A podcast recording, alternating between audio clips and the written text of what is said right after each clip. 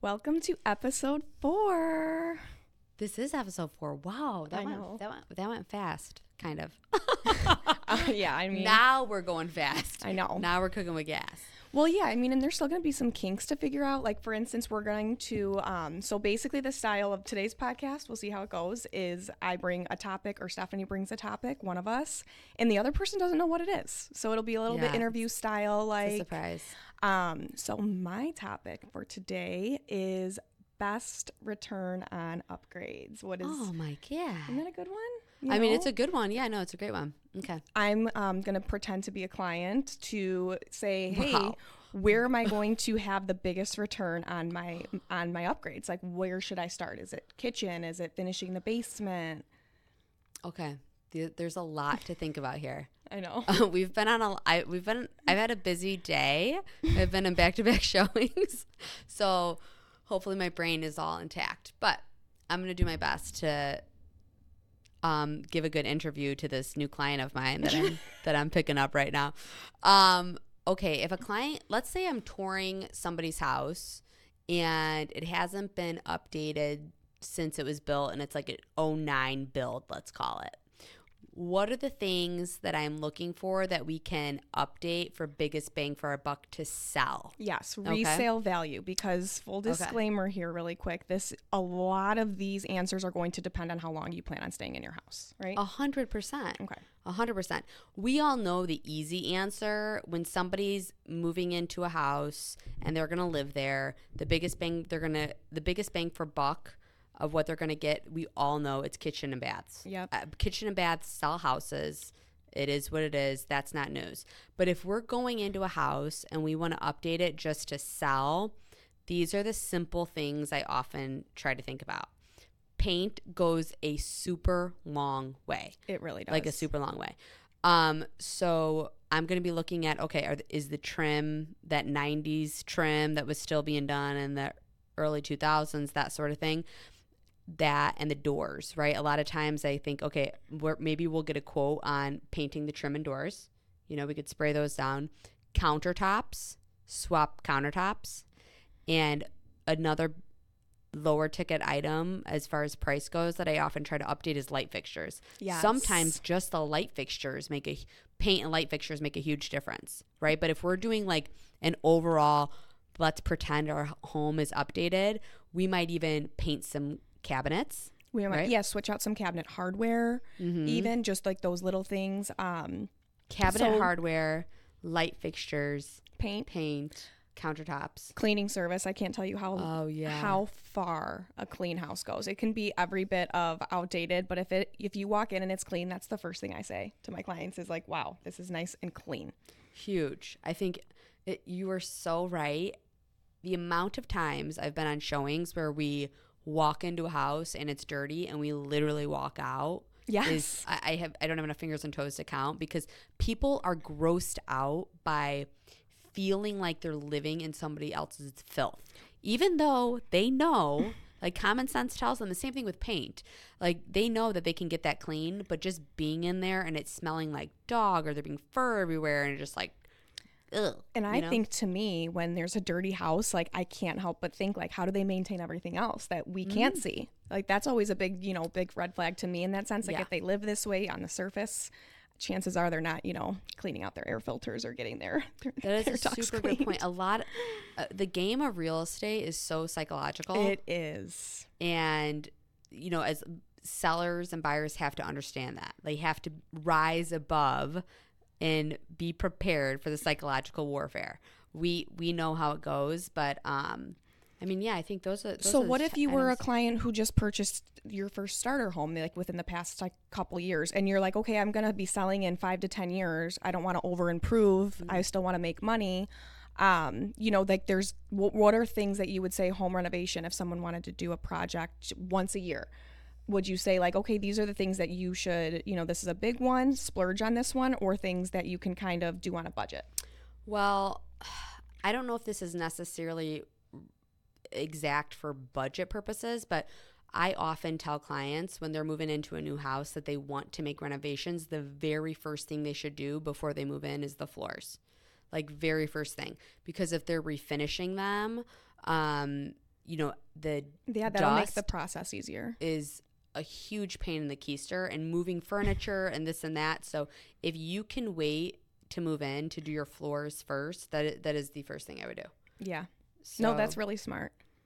I mean that's basically it. And I mean, uh, when we we renovated our house in 2012, actually, um, when we moved in, and it was like hideous on the inside. It was a foreclosure. It was I I hated it. I could not believe that we were buying it, but my brother-in-law, shout out Rick Campbell, um, was like, "No, this is the layout you want. This is he's a he's a builder."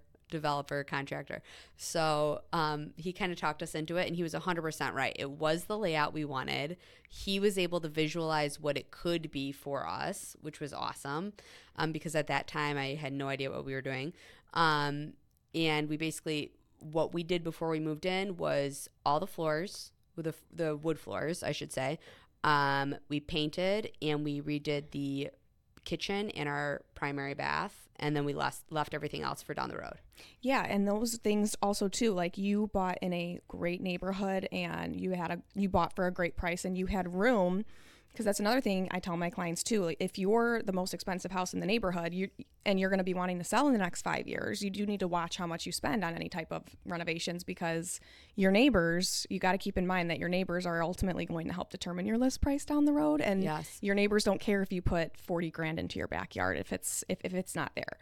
And I think that's a really before doing major renovation on your house, it is a good idea to look at your comparables, meaning meaning and I- text us and ask us like Yeah. hey like how much room do i have in improving my house basically because y- you want to you want to see what your neighbors are selling for like i said if you don't want to be the most expensive neighborhood or house in the neighborhood Right, exactly.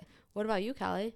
What do you think? Anything? any- Am I not supposed to turn it on no you? you could do whatever you want um i always think i don't know something about the type of house too like if if you want to do like back to if you want to do a project a year if you were just little by little wanted to chomp away at the bits of updating your house um, what would you say is your wow factor on your house and why you bought it? Like do you love the backyard? Maybe you should put a brick paver patio in versus doing your cabinets in your kitchen. Like i think like whatever's a really big highlight to your house that people would really value for you know a future buyer I think when we, I mean, m- the bulk of our renovation was done in 2012, and so the most recent part that we renovated is going to be our basement. You know, and I think there is a lot of, uh, and again, Basements, is are a tricky. good one, yeah, because it's a gray base- area. Basements are tricky because what you put in isn't necessarily what you're going to get out. But a, a lot of times, and I tell my clients this, is sometimes when you're thinking about making an investment in your home, it doesn't always mean dollars and cents and an, exact amount.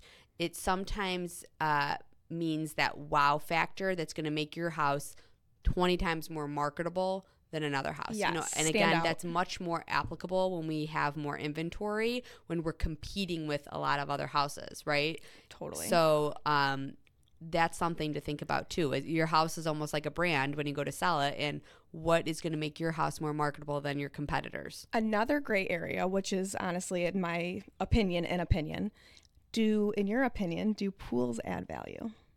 I think since COVID they have, but prior to that, um, I didn't think they added that much. Yeah, I think it honestly depends on how it's done.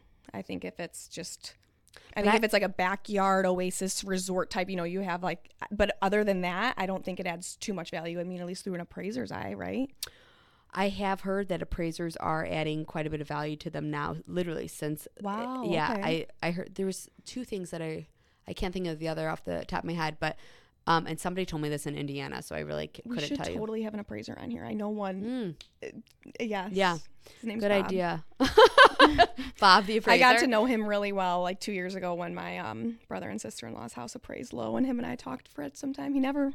Well, Never that's tra- that's nice. Some appraisers won't even chat with you, but um, so I think I- they do add value now, I believe. But I will tell you that I have had clients that are like, if I buy a house with a pool, I'm full, filling it in.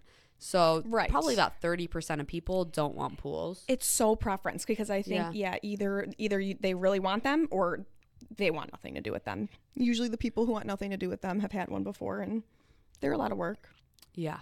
but they're a really big perk to have too. Um, so okay, I think that that sums up. Obviously, kitchen and baths is the obvious, you know, biggest yeah, but return. I think that the things that people don't pay attention to, like you said, the getting it professionally cleaned is Oh, a huge important factor when you're going to sell. Um, but I think trim, doors, paint, light fixtures, light fixtures, countertops, cabinets, like all those. And a lot of the things we're saying is paint related. Paint can go so paint can wrong. go a, yeah and i also hear from you know when i talk to my sellers like should we paint does the new buyer want to come in and paint i think pretty much 95% of the time if the seller paints a neutral color prior to listing and that that paint is still fresh when the buy they're not going to want to repaint over it No, and Like- it's one less thing that they have to do. You're removing a hurdle.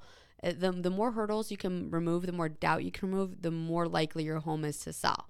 You know, it's just another step that they have to go through. Same thing with a cleaning. It's your you remove that step for them.